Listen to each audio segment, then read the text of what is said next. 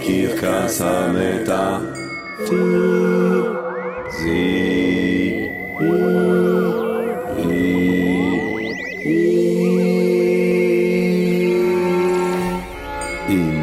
ג'רמי פוגל.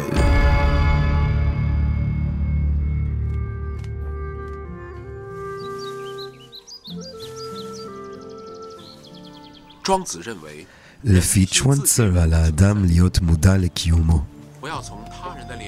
אסור לו להסיק את עצמו מאחרים. אסור לו להסיק את ההווה מהעבר או מהעתיד. או להסיק ערך מחוסר ערך. או גבולות מחוסר גבולות.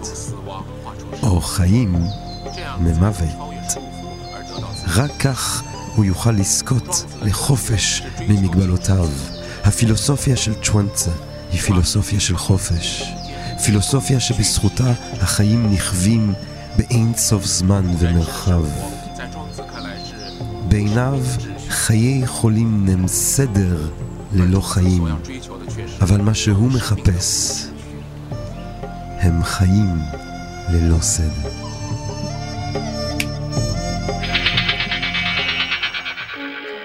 גבירותיי ורבותיי ברוכות וברוכים הבאים לקרקס המטאפיזי, תוכנית הלילה של הלילה הגדול מכולם, תוכנית הלילה של היקום.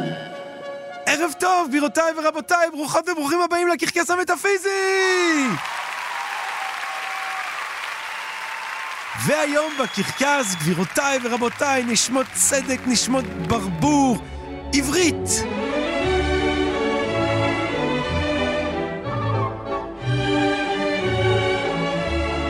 אני לא יודע אם אתם שמים לב, גבירותיי ורבותיי, אבל קורה פה משהו מאוד לא מובן מאליו. ברגע זה ממש.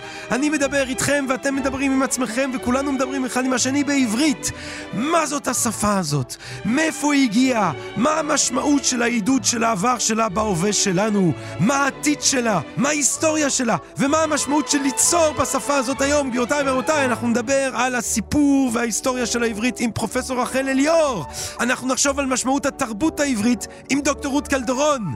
נחגוג את העברית בפעולה, עם שיר יפהפה של המשוררת, העורכת, אשת הספרות הנשגבת, נבית בראל! אנחנו כמובן גם נהיה מהפינה האהובה שלנו, תמיר וג'רמי בקראוקי, והפעם על טהרת העברית, עם בלטת השוטר של אושיק לוי הגדול מתוך השוטר אזולאי. וכמובן, גבירותיי ורבותיי, אנחנו מסיימים הכי גבוה, הכי נשגב שרק יכול להיות, עם שירתו הנפלאה של יואב יהובה עזרא. מפיקה אותנו תמר בנימין, הנשגבת. עורך אותנו תמיר צוברי, העילאי. אנחנו מתחילים, כל זאת ועוד, אבל קודם כל, גבירותיי ורבותיי, מונולוג, נוגי, מוזיק.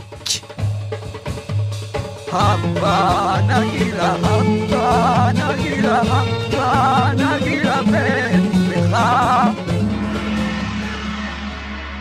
והיום במונולוג, גבירותיי ורבותיי, תמר בנימין שלנו עם מונולוג על אהבה מתוך המחזה כריתת ראש של חנוך לוין! אהבה. מי יודע מה זה? חולשה, צורך במשהו. שיהיה משהו. כשאת לבד, את לבד. את מרגישה אוויר סביבך, ריקנות. אבל כשנמצא לידך איזה גוף, משהו שאפשר למשש, להתחכך, לספוג חום, זה משהו אחר. זה משהו. זו אהבה. זה כשהנשימה שלך מתערבבת עם נשימה של משהו אחר. זה משהו. זה ביטחון. זה משהו שהוא לא את, והוא נותן לך הרגשה שאת נעשית יותר מעט, שאת נשענת על משהו אובייקטיבי. יש אובייקט, יש משהו. בסיס, משהו. אני לא יודעת איך להגיד את זה מלבד משהו. אהבה. כשאת מושיטה יד להדליק את המנורה מעל המיטה באמצע הלילה, היד שלך נתקלת במשהו, חצי מוצק, שפולט נעמה צרודה ומתהפך לצד השני. זהו, משהו קיים, משהו. מראים בחברה, זה רשום, זה ישנו, זה פה. זה חצי את. לא בדיוק את, אבל כאילו את. חלק ממך. כאילו. קצת. מתנה. רק בשבילך. לא להתחלק עם אף אחת. משהו. בקיצור, אני לא יודעת. אהבה.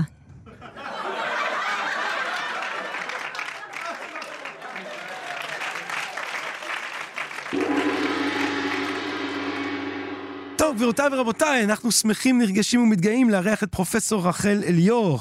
פרופסור רחל אליאור היא פרופסור אמריטוס ומופקדת הקתדרה על שם ג'ון וגולדה כהן לפילוסופיה יהודית, החוג למחשבת ישראל באוניברסיטה העברית. אה, פרופסור אליאור כתבה פרסומים, ספרים, מאמרים רבים ומרתקים על חסידות, על אה, מיסטיקה יהודית, על אה, מגילות מדבר יהודה, על יעקב פרנק, על מגוון רחב, מרהיב, של תופעות תרבותיות אה, יהודיות ועבריות בשנים רבות ומרובות בהיסטוריה היהודית, אבל בעיקר אני חושב שהיא מקור להשראה, לעונג לימוד, להעמקה, לכל אוהבי העברית, לכל אוהבי התרבות היהודית לגווניה ולכל אוהבי התרבות העברית לגווניה. פרופסור רחל ליאור, ערב טוב. ערב טוב, קטונתי מכל החסדים, איזה, אבל את יודעת, איזו זה, הצגה לא, יפה. אבל זה, זה מתבקש, זה ממש מתבקש. אז אני, אני שמח באמת ש, שאני זוכה לשאול אותך את השאלה הזאת, פרופסור אליאור, אה, ולשאול אותך בעצם מנקודת מבטך, מתי מתחיל ההרפתקה אה, של העברית? מה את מזהה בדיעבד כנקודה שמבחינתך, שם ההרפתקה של העברית מתחילה? תראה, השאלה הזו היא שאלה מאוד מסובכת, והיא נוגעת בצומת שבין ספרות להיסטוריה. ואתה יודע שבהרבה שפות, story ו-history זה אותה מילה. אנחנו לא יודעים בדיוק למתוח את הגבול החד בין היסטוריה לסיפור או בין סטורי להיסטורי, מהסיבה הפשוטה שכל דבר שאנחנו יכולים לחקור וללמוד הוא רק ברגע שהוא כתוב ומתועד. אנחנו לא יכולים לחקור זיכרונות לא כתובים, מעשים לא מתועדים. התיעוד שיש לנו, התיעוד הראשון הכתוב שיש לנו על השפה העברית הוא מהאלף הראשון לפני הספירה. אבל התיעוד הזה מדבר על האלף השני לפני הספירה. המשפחה של אברהם, יצחק, יעקב ואבות אבותיהם שייכים לדורות קודמים. כלומר, הסיפור של עם ישראל, דובר העברית, מתחיל באלף השני לפני הספירה. אבל הסיפור של המבול והדברים האלה מתחילים מראשית אחרת, מראשית המצאת הכתב. וזה משהו שלא מספיק יודעים אותו ואולי כדאי להזכיר. אתה יודע שאנחנו היום מונים אה, לפי הלוח היהודי, אנחנו היום נמצאים בשנת 5782 לבריאה. כלומר, אנחנו מדברים על משהו בערך כלפני 6,000 שנה. זה בערך הזמן שהתחיל העולם הכתוב בארם נהריים, על לוחות טין. כלומר, מתחילים לספר מהרגע שיש סיפור כתוב.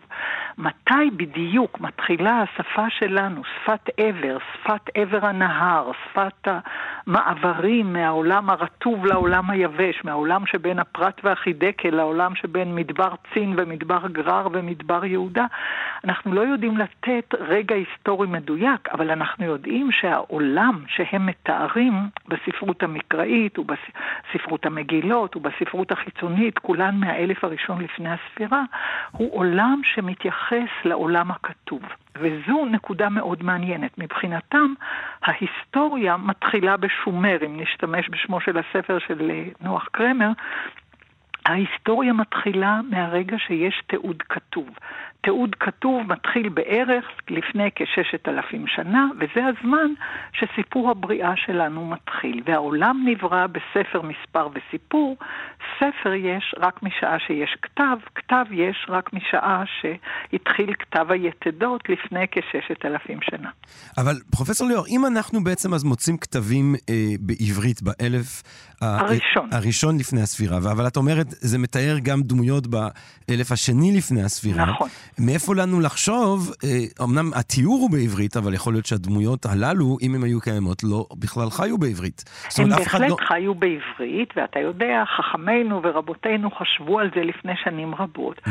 והם אמרו שעצם העובדה שהאדם והאדמה נגזרים מאותו שורש, וחווה וחיים נגזרים מאותו שורש בספר בראשית, מעידה שהעולם נברא בשפה העברית. כי אדם ואדמה יש ביניהם קשר רק בעברית, וחיים וחווה יש ביניהם חש... אה, קשר רק בשפה העברית, ויש עוד הרבה מילים נוספות כמובן. אבל בתודעה שלנו, בעולם הספר, המספר והסיפור, העולם נברא בעברית. חכמים אומרים, העולם נברא בעשרה מאמרות. ספר יצירה אומר, כשרצה הקדוש ברוך הוא לברוא את העולם, ברא אותו בכ"ב אותיות יסוד ובעשר ספירות בלימה, בכ"ב האותיות היסודיות של השפה העברית מא' ועד ת', ובעשר ספירות בלימה, כלומר בעשרת המספרים מ-1 ועד 10, שכולל את הספרה 0, כן, מ-1 ועד 10, אלה הם כל המספרים שבצירופיהם העולם נברא, ומא' ועד ת', אלה כל האותיות שבאין ספור צירופיהם נברא העולם בספר מספר וסיפור. אנחנו בתודעה שלנו, בספרייה העברית, בתודעה העברית, במסורת היהודית, רואים את הבריאה כקשורה בדיבור עברי, באותיות ובמספרים, וזה יפה להפליא, ואני אומר לך למה. כי בניגוד לסיפורי בריאה אחרים, שמדברים על כוח ועוצמה וכוחות אה, שאין לנו חלק בהם, בשפה, באותיות ובמספרים, שותפים האל, האדם והמלאכים. מהרגע שאלוהים גומר את הבריאה שהוא מספר עליה בפרק הראשון של ספר בראשית, האדם מצטרף כשומע שפה, כמבין אותיות ומספרים, כיוצר ספרים וסיפורים. לכן הבריאה היא תהליך הולך ונמשך בשפה העברית, כל עוד יש דוברי עברית, ודוברי עברית יש לפחות מימי אדם הראשון. אבל, אבל, אבל, טוב, א', זה, נורא, זה באמת נורא יפה אה, לחשוב על זה ככה, אבל את חושבת מבתוך התודעה של אותם כותבי ועורכי עברית באלף הראשונה לספירה, זאת אומרת, אברהם, יצחק ויעקב עצמם, אם הם היו קיימים, יכול להיות שהם לא דיברו עברית. קודם כל, ודאי שהם היו קיימים, כי כל דבר שמסופר עליו קיים. Mm. הקיום הספרותי הוא לא פחות קיום מאשר... אה, הקיום הוא בעולם. לא, הוא לא פחות קיום מאשר כל קיום אחר. אבל בקשר לשאלה שלך באיזה שפה הם דיברו, אני רוצה לספר לך שספר היובלים, שהוא ספר נפלא שנכתב בידי חוגים כהניים במאה השנייה לפני הספירה, התלבטו בשאלה שלך, והם מספרים לנו ככה, רק כדי להסביר במילה אחת מה זה ספר היובלים. ספר היובלים מתאר איך משה רבנו עומד על הר סיני אחרי מעמד סיני, ואיך מלאך הפנים מספר לו מה היה בכל הדורות, ב-49 הדורות שקדמו לדורו של משה. והוא אומר ככה, הוא מספר שהשפה העתיקה, שפת הבריאה, שפת הדורות מאדם ועד נוח, נשכחה בדורות שקדמו לדורו של אברהם, ולכן הוא מלמד את אברהם לדבר, לקרוא ולכתוב בשפה העברית. אני מצטטת כרגע משפט אחד מספר היובלים. המדבר הוא מלאך הפנים, השומע הוא משה, והוא מספר מה אמר לו אלוהים בזמנו של אברהם. ויאמר אלי אדוני אלוהים, פתח פיו ואוזניו, למען ישמע וידבר בשפה אשר תראה כי שבתה מפי כל בני האדם מימי המפולת. המפולת זה מגדל בבל. ויפתח פיו של אברהם, ויפתח פיו ושפתיו, ויפתח את אוזניו, ואחל לדבר עמו עברית בלשון הבריאה. ויקח ספרי אבותיו, והם הכתובים עברית, ויעתיקם, ויחל להגות בהם מאוד, ואגיד לו, אני, מלאך הפנים, את כל הקשה ממנו, ויהגה בהם בששת חודשי הגשם. זה כל כך יפה התיאור הזה כן. מספר היובלים. עכשיו, זה באמת מאוד מעניין, כי הוא אומר לנו, לפי התודעה של המספר, שהוא כהן מחוקי הכהנים אה, של בית צדוק, השפה העברית הייתה קיימת קודם. כלומר, היא הייתה קיימת כבר מזמן הבריאה, אבל אחרי, אחרי דור מגדל בבל, היא נבללה בכל השפות האחרות, mm. והיא נשארה רק בתודעתם, נאמר, של בני עבר, אבל היה צריך ללמד את אברהם מחדש את השפה שנשכחה בדורות שקדמו לדורו של אברהם. Mm. כן, אז הוא אומר, ויאמר אלי אדוני אלוהים, פתח פי ואוזניו למען ישמע וידבר בשפה אשר תראה כי שבתה מפי כל בני האדם מימי המפולת, ואז ויפתח פי ושפתיו, ויפתח אוזניו, ואחל לדבר עמו עברית בלשון הבריאה. תראה כמה יפה, הוא אומר, זה האזכור הראשון של השפה העברית בתולדותינו, התקופה היא המאה השנייה לפני הספירה, והוא אומר, ואחל לדבר עמו עברית בלשון הבריאה, ויקח ספרי אבותיו והם הכתובים עברית. זה כל כך יפה. עכשיו, מי זה ספרי אבותיו?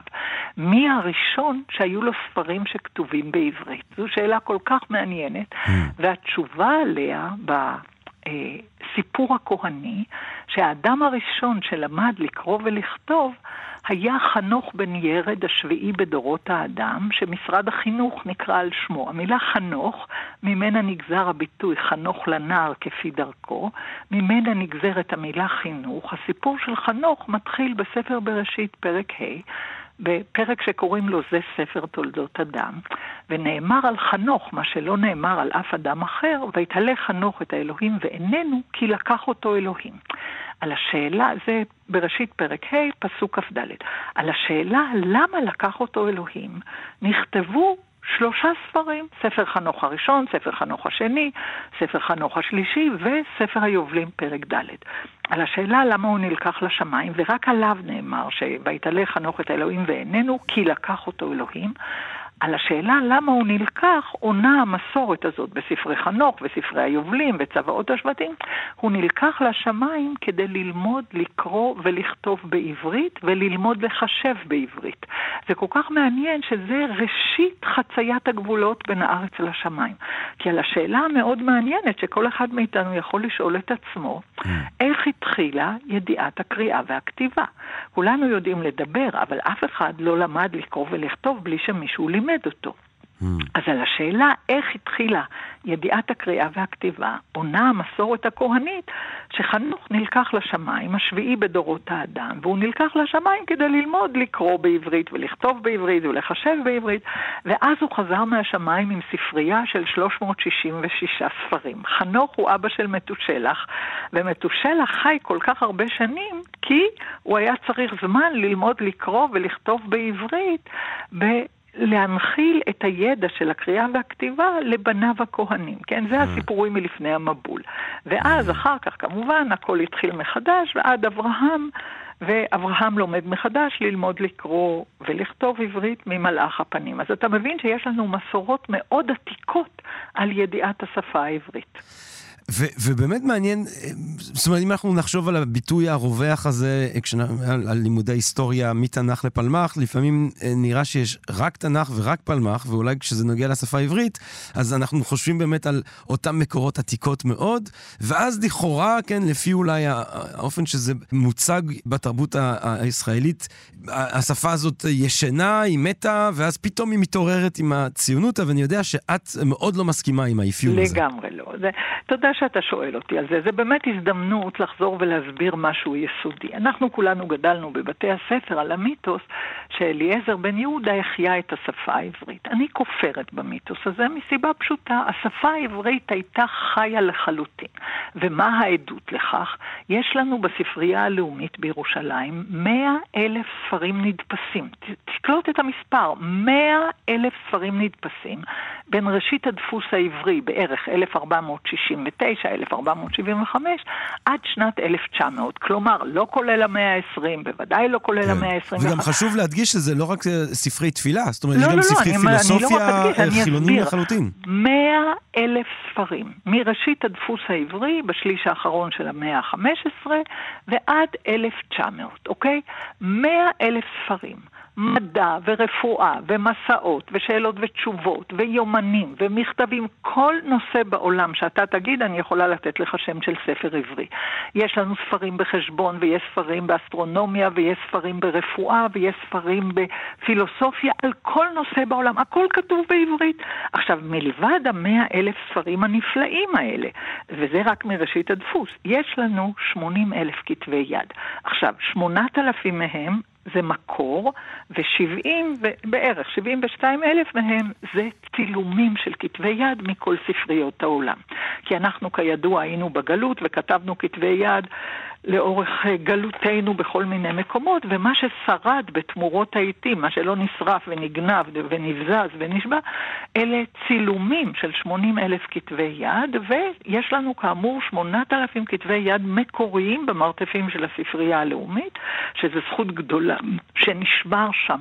אוצר כזה גדול של כתבי יד במקור ובצילום ושל דפוסים מראשית הדפוס ועד המאה ה-20, ויש לנו אוצר עצום שמעיד עד כמה השפה העברית הייתה חיה וקיימת.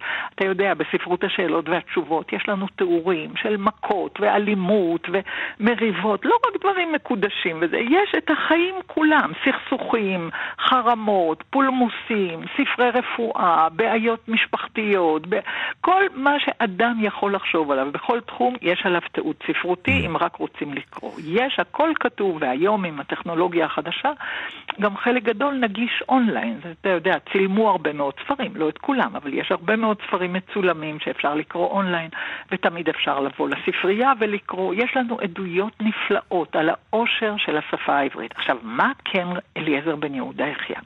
כל הדברים הטובים שאמרתי מתייחסים אך ורק לגברים. גברים למדו עברית, זו הייתה חובה ושיננתם לבניך. אבות היו חייבים ביחס לבניהם ללמד אותם את השפה העברית, והיו חייבים במצווה לשכור להם מורים אם הם עצמם לא היו יכולים ללמד אותם, והאבות מטבע הדברים יצאו לעבודה לפרנס את המשפחה, אבל היו חייבים לשלוח את כל הילדים ממין זכר לחדר ללמוד לקרוא בעברית. עכשיו, בכל קהילות ישראל, ללא יוצא מן הכלל, שלחו את הילדים ללמוד לקרוא בעברית. עכשיו, ברור שלא כל ילד שלמד לקרוא יודע גם לכתוב, ובוודאי לא כל מי שיודע לכתוב כותב ספרים, אבל העובדה שיש לנו מאה אלף ספרים מעידה על היקף התרבות של הקריאה והכתיבה בכל קהילות ישראל. אבל מי לא היה חלק מהחגיגה הזאת? הנשים. Mm. את הילדות לא שלחו ללמוד לקרוא ולכתוב, כי התנא אליעזר בן הורקנוס אמר שכל המלמד ביתו תורה כאילו מלמדה תפלות. זה אחד המשפטים הכי שגויים והכי טרגיים שאי פעם נאמרו. כאילו היינו מלמדים גם את הבנות לקרוא ולכתוב, חיינו היו אחרים והעולם היה נראה אחרת. אבל המצב היה כזה שרוב הבנות לא למדו, היו קהילות שכן לימדו את הבנות, למשל אצל יהודי איטליה, למשל אצל יהודי אשכנז, אבל רוב הקהילות הילדות לא למדו לקרוא ולכתוב, ורובן היו באמת נבערות מדעת, אם כי היו קהילות שהם ידעו לדבר ולקרוא ולכתוב, למשל ביידיש, למשל בלדינו, למשל בערבית יהודית, אבל בלשון הקודש, שהיא לשון התרבות שלנו, על השפה העברית, זה רק גברים קראו, רק גברים כתבו, ורק גברים למדו ולימדו ושפטו ודנו לפי השפה הזאת. אז מה כן עשה אליעזר בן יהודה? Mm-hmm. הוא תרם לשפה העברית כשפה של האימהות, של הבנות, של הילדות, לא רק של הבנים הגברים. כי בנים גברים תמיד דיברו בעברית כשהם קראו במשנה וקראו בתפילה וקראו בתורה, הרי כל שבוע קוראים בתורה ומתפללים ומברכים. השפה העברית הייתה חיה וחי... וקיימת בכל מוסדות הלימוד בעם היהודי מימי משה רבנו ועד המאה ה-20. אבל במקומות שלא דיברו עברית, למשל בעולם המשכילי, שאני מתכוונת, כאשר uh, בגרמניה יהודים התחילו ללמוד בגרמנית ולא בעברית, אז השפה העברית נדחקה לשוליים במקומות שלא היו למדנים של עברית.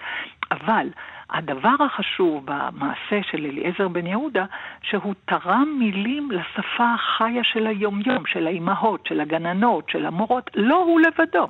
גם ביאליק, גם שלונסקי, גם אלתרמן, גם לאה גולדברג, עולם שלם של יוצרים ויוצרות התגייס במאה ה-20 להעשיר את השפה העברית המדוברת במילים שלא נמצאות, לא בתורה ולא במשנה ולא בתלמוד ולא במדרשים ולא בקבלה ולא בהלכה ולא בפיוט ולא בספרות ההיכלות. יש לנו ספרות אדירה, כן. אבל היא לא עסקה בכל המרחב של היומיום של העולם המודרני. אז פרופסור אליאור, אני חייב לשאול אותך עוד שתי שאלות קצרות. כן. אה, בקצרה, מה, מה, אם אנחנו דיברנו על העבר הרחוק ודיברנו על מה שהציונות וההתעוררות הציונית העברית תרמה, לא החיה שפה מתה, אלא, ת, אה, כמו שאת אומרת, אה, אפשרה לה לתפקד גם ביום-יום. הרחיבה אותה, והעשירה אותה, אותה, לא החייתה אותה, הרחיבה והעשירה, וזה חשוב מאוד, אבל היא אף פעם לא הייתה מתה, היא תמיד הייתה חיה. מה, מה את חושבת הוא העתיד של העברית? תראה, יש לנו היום מיליוני דוברי עברית. אני חושבת שהעתיד של העברית ורוד. הלוואי שכל הממדים האחרים של החיים שלנו היו ורודים כמו העתיד של השפה העברית. יש לנו סופרות וסופרים נפלאים, משוררות ומשוררים נפלאים, מאז שחזרנו לארץ, מ-1882 ועד היום. יש אלפי עמודים של יצירות נפלאות מכל הסוגים בשפה העברית. אם יש דבר אחד שאי אפשר לערער עליו, זה הניצחון הגדול של השפה העברית כשפת יצירה במאה ה-20 ובמאה ה-21 בכל התחומים בעולם.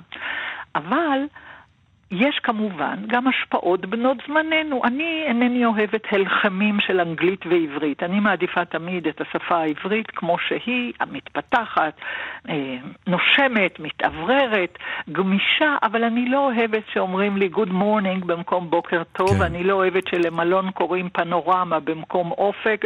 כלומר, אני אינני אוהבת את ההטמעה של מילים משפות זרות בשפה העברית כמותג שיווקי. אני חושבת שזו טעות, והרבה יותר... יותר יפה קפה לבנון מאשר קפה שייק, אתה יודע. בטח. אה, באמת, יפה שכל אדם ידבר בעברית וישתמש במילים עבריות ובמושגים עבריים בכל מקום שכאלה רק ישנם. שאלה אחרונה. אה, מגיע חייזר, הוא לא שמע עברית מימיו. הוא מבקש ממך משפט אחד מהמקורות, משיר, משפט אחד בעברית ש... יש בו את כל היופי של השפה הזאת איכשהו. איזה משפט את מצטטת לו? והארץ תנובב לכם פרי אדנים, דגן תירוש ויצהר. זה ממגילות מדבר יהודה מברכת כהנים. והארץ תנובב לכם, תנובב זה מלשון תנובה, תניב. והארץ תנובב לכם פרי עדנים, דגן, תירוש ויצהר. יפה, לא? יפהפה. תודה רבה רבה לך, פרופסור רחל אליאור. איזה יופי ואיזה תנובה אה, ואיזה שמחה ואיזה אה, נשגבות נפש. תודה רבה רבה לך על השיחה המעוררת ההשקעה הזאת. תודה רבה לך, דוקטור ג'רמי פוגל, תודה רבה לך. תודה רבה. שמחתי מאוד לדבר איתך. גם אני. הקרקס המטאפיזי גבירותיי ורבותיי, אז בואו נדגים את היופי הזה של השפה העברית עם עבודה במשמרות, שיר יפהפה של המשוררת העורכת אשת הספרות הנשגבת, נבית בראל! נבית בראל, בבקשה. עבודה במשמרות. הנוזלים מצטמצמים בשקע הגס במדרכה, שצובר בתוכו בכל מאורע גשם גם עלים ולשונות חתולים, שאינם נזהרים בכמויות שהם שותים. שמש יוצא, כמו מישהו מאבל, לבקש מאיתנו להרפות. לא ראיתי אותך פה הרבה זמן, אני אומרת מול דלפק, והיא עומדת מאחוריו, כמו שאמרו לה, ועסוקה, קדימה ובחזרה, במקשים ובתנועות. אבל אני ראיתי את עצמי פה יותר מדי זמן, היא עונה לי תשובות של הדים שמדברים בשפה שאנחנו עדיין לומדים, צליל רודף צליל, במהירות שקשה להספיק בין רצון לרצון. הידיים משתכללות כמו מכונה, האוזניים בכל מקום. גם בחוץ, שם הגשם מתרכז חזק לאיים בדרך אל תחנת האוטובוס. טוב, גבירותיי ורבותיי, אנחנו שמחים, נרגשים ומתגאים לארח את דוקטור רות קלדרון. דוקטור רות קלדרון שהיא חוקרת תלמוד ואגדה, ואשת חינוך, ואשת תרבות, ואשת רוח, וחברת כנסת לשעבר, אה, מייסדת מדרש אלול, אה, ומקימה ומייסדת של עלמה, בית לתרבות עברית, מגדל אור לתרבות עברית אה, בתל אביב, אבל היא בעיקר אולי אוהבת את העברית, חוגגת את העברית, ואני רציתי נורא שכולנו נוכל ביחד להתלהב יחד איתה. איתה בהתלהבות הכל כך יפה הזאת שלה את העברית. אה, גבירותיי ורבותיי, דוקטור רות קלדרון, ערב טוב. לילה טוב. ג'רמי, איזה כיף לבוא לקרקס. טוב, אז ברוכה הבאה, רות. אני רוצה אה, לתקוף ישר בברית הצוואר, פשוט לשאול אותך, מה את חושבת הוא ייחודי אה, לקיום, ליצירה, לחיים אה, בשפה העברית? אמ, קודם כל, אתה יודע, בטח כל עם מרגיש את זה לשפה שלו, אבל אנחנו באמת מזליסטים שאנחנו חיים בשפה שיש לה תיבת תהודה מאוד מאוד מאוד עמוקה ועשירה, ואפילו שקוראים לי רות, או קוראים לך ג'רמי, אה, ירמיהו ורות המקראיים מבצבצים לנו בתוך השם היומיומי, או אתה יודע, המילה קצין בצבא חוזרת לתוך התנ"ך, המילה ממשלה חוזרת לממשלת היום והלילה. כל דבר שאנחנו נוגעים בו כאן, כאילו בקלידים בפסנתר, אז למטה יש קלידים עתיקים שמחזירים קול, וזה עושה את השפה מאוד אה, עשירה, מאוד משחקית. את חושבת ש, שבאמת ההדהוד ההיסטורי העתיק של המילים שבהם אנחנו משתמשים ביום-יום, זה משהו שהוא, שהוא יכול גם אולי לסרס יצירה, או זה דווקא משהו שהוא מעורר השראה ויש בו איזושהי אפשרות לתסיסה יצירתית? תראה, כולנו uh, יושבים על גבי ענקים אחרים, ההורים, הסבים, ה... כל מי שבא לפנינו, אפשר להיות מודעים להם, ואפשר לפעמים לשכוח אותם, ופשוט להיות uh, אדם שותה קפה ברחוב, ולא להיות כל הזמן בני איזה תרבות או עם עתיקים. אבל יש משהו בשפה הזאת ובמצלול שלה, לא בכל שפה uh, יש לדברים אח ואחווה ואחות, כאילו יש, יש איזו משחקיות של, שיש משפחות של משמעות של מילים. ולא, ולא, מילה היא לא רק מילה, נגיד, היום לימדתי על גשם. Mm. אז גשם בעברית זה גם הגשמה וגשמיות. Mm. ובאנגלית rain זה פשוט rain. לא תמיד כל דבר אה, אישה ואיש ואש וכל ה... אתה יודע, כל המשחקיות הזאת שלפעמים היא אפילו יותר מדי, ואתה אומר, אה, תרגיעו רגע, תנגבו לי את זה, תנו לי רק מילה אחת. אבל למי שיצירתי ונהנה גם מהצלול של העברית וגם מלהיות כאילו בזום ענקי, על זמני ועל מקומי, עם כל האנשים שישבו על השולחן הזה של העברית, מאברהם אבינו ודוד המלך ורות המואביה והרמב"ם והשל ובובר, ואתה יודע, כולם. במרוקו, בבולגריה, בגרמניה, בעברית, וגם התרבות העברית היא מיוחדת כי זה לא תמיד של דוברי עברית. השיחה של התרבות העברית היא רב-שפתית, גם לדינו ויידיש וערבית יהודית, אבל גם אפשר לדבר אותה בשפות זרות ועדיין לדבר אותה. כי זאת שפה שהיא לא רק, צריך להגיד language, אלא היא גם עולם תוכן שלם. אז באמת אולי נדבר על, על, על הביטוי הזה שהוא כל כך חשוב לך. אה, את הרי אה, מקימה, מנהלת את עלמה בית לתרבות עברית. כשאת נכון. אומרת תרבות עברית, למה את אומרת תרבות עברית ולא תרבות יהודית, תרבות ישראלית? למה תרבות עברית? אני אומרת תרבות עברית, ואני אומרת את זה בעקבות uh, הדור של ביאליק ואחד העם, כי העברים הם העם הקדום, שקראו לנו עברים לפני שקראו לנו יהודים בתנ"ך, אברהם הוא אברהם העברי, שעובר כל העולם מהעבר הזה והוא מהעבר השני. ואני רוצה להדגיש בזה, בעקבותם, זה משהו שאולי במאה ה-19 חזרו אה, לחגוג אותו, שהתרבות הזאת היא תרבות לאומית, לא תרבות דתית. כלומר שיש עם שהוא עם עברי, שהוא עם יהודי, ושיש לו תרבות שהיא לא מוגבלת רק למי ששותף לאמונה הדתית שלו, אלא הוא שייך לכל מי ששותף לשיחה הזאת.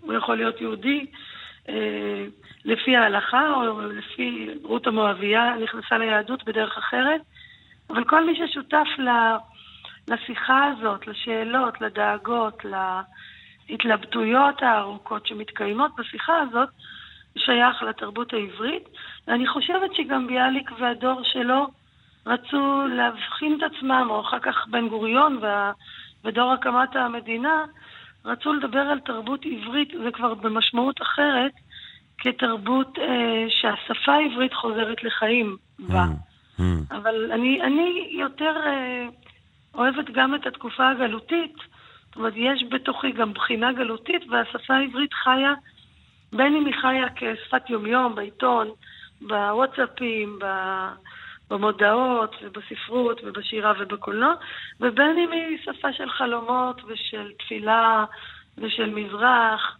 זה, אבל אני רציתי כשהקמתי את עלמה, זה כבר לפני כמעט שלושה עשורים, איכשהו להשתמש בדבר ישן כדי לרענן את המשמעות שלו. אתה יודע, לפעמים יש מילים שעומדות על השיש הרבה זמן, ולא נוגעים בהם, ואז אפשר לחדש אותם. אז לקחתי את מושג תרבות עברית, כי רציתי לדבר על תרבות של העם היהודי במפגש שלה עם תרבות כללית, מה שקוראים אצלנו, ותרבות אה, כאילו ישראלית, שנוצרה כאן מאז הקמת המדינה, ובמקום של המפגש בין שלושת התרבויות האלו, זה החומר שאנחנו בעלמא מנסים לחקור אותו, להוסיף לו, להתערבב בו, והוא התרבות העברית. אבל גם המושג הזה עצמו הוא די דינמי. אני לא הייתי רוצה לחתוך אותו רק למושג אחד. מה בנוגע ל... את יודעת, יש את המכתב המפורסם הזה של אמ, גרשום שולם לרוזנצוויג על המטען הדתי הכמעט הכרחי, האינהרנטי לשפה העברית הזאת. האם ייתכנה באמת אה, עברית מחולנת לגמרי, או האם תמיד השפה הזאת יש בה איזשהו סוג של פוטנציאל אה, דתי שרק מחכה אה, לבקוע החוצה? כן, שאלה נהדרת על ה... כאילו הפצצה המתקתקת שבתוך העברית. אני חושבת, אם אני מנסה לחשוב, אה, לקרוא את זה בקריאה הכי מפרגנת לשולם, ואני חושבת שהוא איש חכם, אני חושבת שהוא התכוון לבקר את היוהרה שבה, שבחילון, את האמונה שאפשר בצ'יק צ'אק, מין מהלך אטה-טורקי כזה. Mm. להגיד, אוקיי, עד היום היינו ככה, ומהיום אנחנו נהיה אחרים. והוא אומר, בתוך הגנטיקה שלנו, בתוך המהות שלנו, מתקיימת גם, ובאמת גם בתוך השפה עצמה, שיש בה איזה מין ארוס רטושי כזה, אה, של מילים מקראיות, שבאמת יש להם איזה טמפרמנט, אפילו לא רק, לא רק שהוא דתי, אבל הוא קנאי כזה, קיצוני כזה. כן. זה נכון, הוא חלק מה... הוא חלק מה-DNA שלנו, אבל הוא לא כולו, כי העברית היא גם העברית של חז"ל, שיש בה הרבה יותר חסד, הרבה יותר מתינות, הרבה יותר חיבה לאנושי. אמ, יש כאן, והעברית הקבלית, שהיא, שהיא פנטסטית ומתעסקת במפתחות הגדולות של מעל המציאות הקונקרטית, ושמתייחסת בעצם לרווח שבין האותיות, ממש כמו שמתייחסת לאותיות, ורואה את כל השפה כצפנים, כמין קודים מסתוריים, שאם נדע את האותיות הנכונות אז נפתח את המנעולים. בתוך העברית יש כל כך הרבה, זה כמו משפחה גדולה, אתה יודע, יש דוד כזה ודודה כזאת, יש המון uh, חומרים. אני כן חושבת שהדור שמולו גרשום שולם מדבר הוא דור uh, שההיבריס קצת uh, העביר אותו על דעתו, או אולי התקופה mm. שיש בה איזו הרגשה של זהו, מהרגע אנחנו נהיה אנשים אחרים. עולם ישן עד היסוד נחריבה, והעולם לא הולך ככה. כשאת מסתכלת סביבך על, על התרבות העברית באמת העכשווית, אנחנו ברחובות תל אביב, ברחובות באר שבע, ברחובות דימונה, ברחובות אילת, ברחובות uh, קריית שמונה. את חושבת ש, שאנחנו uh, עומדים ברף של הדורות הקודמים uh, שאת כל כך אוהבת גם? אני חושבת שכן. אני חושבת שהדורות הקודמים לא יכלו להציץ בנו, היו מאוד מאוד מאושרים, ובמיוחד אנשים כמוך, ג'רמי, שהעברית היא לא שפה ראשונה שלהם. כן. יש לך כל מיני אה, ביטויים יחידאיים, אה, ג'רמיים כאלה, בלגים ישראלים, יהודים, שהעברית פתאום מקבלת מין טוויסט כזה, אה, וכולנו כמעט, אה, אנחנו דור שני למהגרים. אז הרחובות שלנו לא רק שמלאים עושר אדיר של טוטליות, בעברית, שאני עוד לא נרגעת מזה, ש, שזה קרה, שהשפה המתה הזאת קמה לחיים. אבל יותר מזה שהיא לא לגמרי, שאני גדלתי עם מורים עם מבטא מאוד חזק, מבטא גרמני ומבטא בולגרי, mm. זה מבטאים שממש אי אפשר להחביא אותם, ואני מאוד מתגעגעת לזה. עכשיו שיש אנשים מדברים עברית מבטא רוסי, עברית מבטא אתיופי, עברית מבטא אנגלי או צרפתי, זה מלא מלא חן, וזה גם מזכיר לנו שאנחנו עכשיו זכינו באמת להיות עם בארצו, והשפה חזרה לחיות, אבל אנחנו גם עם של נדודים ושל של יכולים להיות בכל מיני מקומות, והטוויסט וה, הזה של המבטא הזר וקצת טעויות, אני מאוד אוהבת את זה. טוב, מעולה. לי זה, לי זה, לי זה חשוב. אני, אני, אני תמיד אומר שהיתרון הגדול לדבר עם המבטא זה שרק יכולים להגיד שאתה מדבר טוב. בדיוק. אם, אם אתה מדבר שפת אם, אף אחד לא יחמיא לך על העברית אם אתה מדבר עם מבטא עברי. אבל אם אתה מדבר עם מבטא זר, אז יגידו, אוי, איזה עברית יפה יש לך. למרות שאני מדבר עם מלא טעויות. יש אה, אבל משהו לא לא הוגן, שטעויות במבטא צרפתי או בלגי הם לוויית חן, וטעויות במבטאים אחרים, לפעמים כן, אנשים לא, זה, לא זה נכון, באמת, נכון? זה מבטא מאוד פריבילגי, כן. מאוד. אה, רות, אני, אני רוצה לשאול אותך שאלה שאני אה, שואל אותה ברצף היום.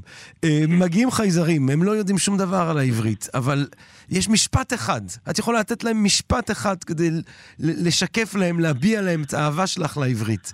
מתוך המקורות, מתוך שירה, מתוך ספרות, מתוך היום-יום. איזה משפט את אני נותנת חושבת להם? שאם הייתי פוגשת את המדוזות מהשירים שלך, כן. הייתי אומרת להם, לך לך.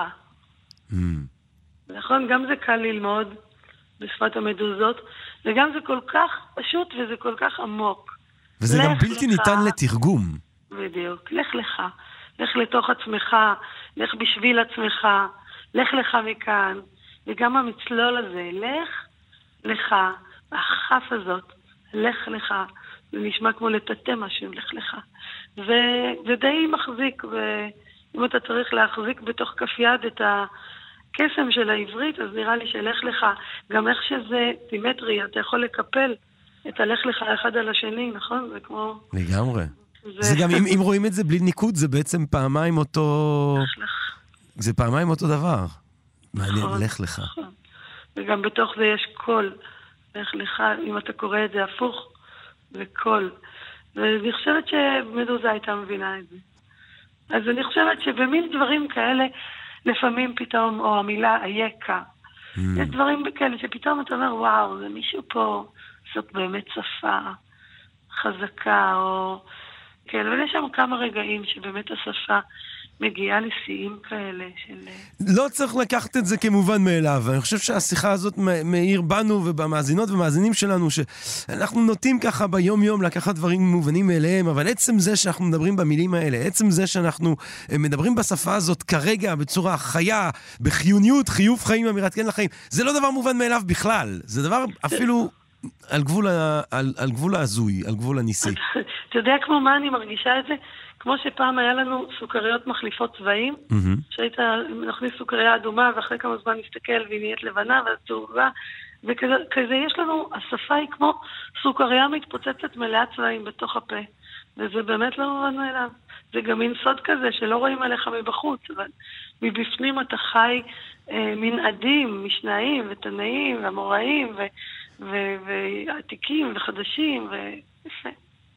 מה את חושבת, רות, לסיכום, אה, הוא העתיד של השפה העברית? אני שואלת את עצמי באמת אם אה, יש כאן, יש כאן שני, שני עתידים במקביל, אחד של האנשים שיישארו כאן, והיא תהפוך להיות אה, שפה יומיומית, וכמו שאתה אומר, הנס הזה יישכח, וזה יהיה כאילו מובן מאליו. כמו שהיוונים לא מתרגשים כל יום מזה שהם אה, בני האליאדה והאודיסאה, אז אה, יכול להיות שזה יתנרמל לגמרי, ומצד שני, יישארו תמיד יהודים בעולם, שהשפה העברית תישאר להם בכיס כמין פספורט שני כזה. כמין אה, הזדמנות, בתוך השפה העברית כמוסים אופציה של חיים אחרת לגמרי. ודרך השמירה של השפה, אה, אנשים שלא חיים את היום-יום שלה, שומרים אותה כאילו כפספורט לש... לשעת חירום. אז זה נורא מעניין, בכל מקום שיש יהודים, העברית מקבלת איזה טוויסט, איזה תוספת, איזה מבטא, איזה חיבור. אז אני, אני, טוב, אני באופן ביולוגי אופטימית, אבל גם על השפה העברית אני רואה את העושר של הכתיבה והיצירה והקולנוע, שאם עכשיו אפילו בפרסי האמי, סדרה עברית מככבת, או, או שטיסל מצליח להיות מובן לאמריקאים ששונאים תרגום, אז באמת אה, אני נורא שמחה ש, שבשטח הזה התרבות העברית הישראלית מצליחה להגיע אל כל העולם, ולא רק בהייטק ו, וצבא וחקלאות. זה באמת, אה, עוד, לא, עוד רק התחלנו. עוד רק התחלנו. דוקטור רות קלדרון, תודה רבה לך. תודה רבה לך על תודה רבה הדברים לך, האלה. ג'רמי, שאתה השגריר של התרבות העברית. תודה. אני עושה... אתה יודע, אני השגריר, אבל אז את, המדינה, את הממשלה ששולחת. תודה רבה לך, דוקטור רות קלדרון. ליצנים בקרקס. לגמרי. לילה טוב. טוב.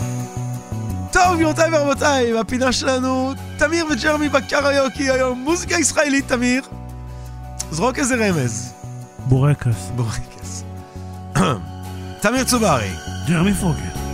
כל הרחובות כבר ריקים, הסמטאות כולן שלו, שובו לבדו, שוב רק עם צילו. כל הרחובות כבר ריקים, הסמטאות כולן שלו.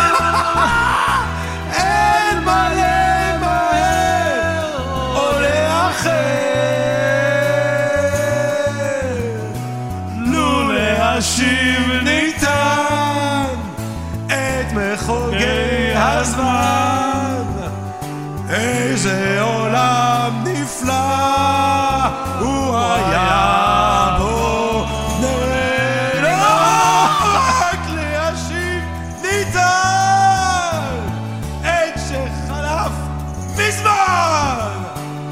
איך העולם הזה היה זה היה משתנה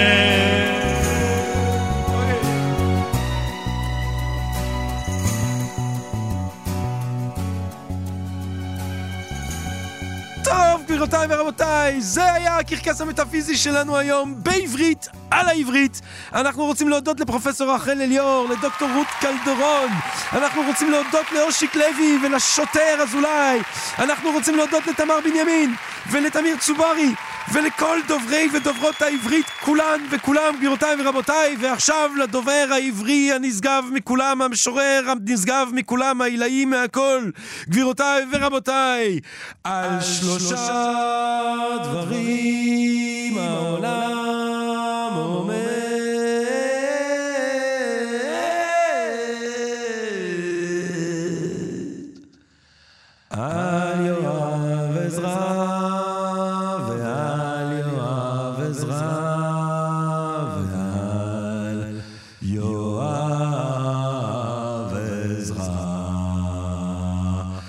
פסוקו של יום, המשורר יואב עזרא, תודה רבה, אהבה רבה, לילה טוב! פסוקו של יום, המשורר יואב עזרא.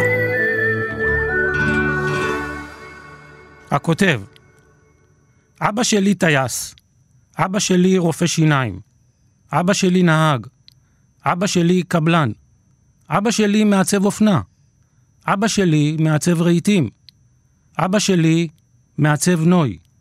אבל עליך, מה עליך? מה הבן שלך יאמר עליך? אבא שלי כתב, וכתב, וכתב, וכתב, וכתב, וכתב, וכתב.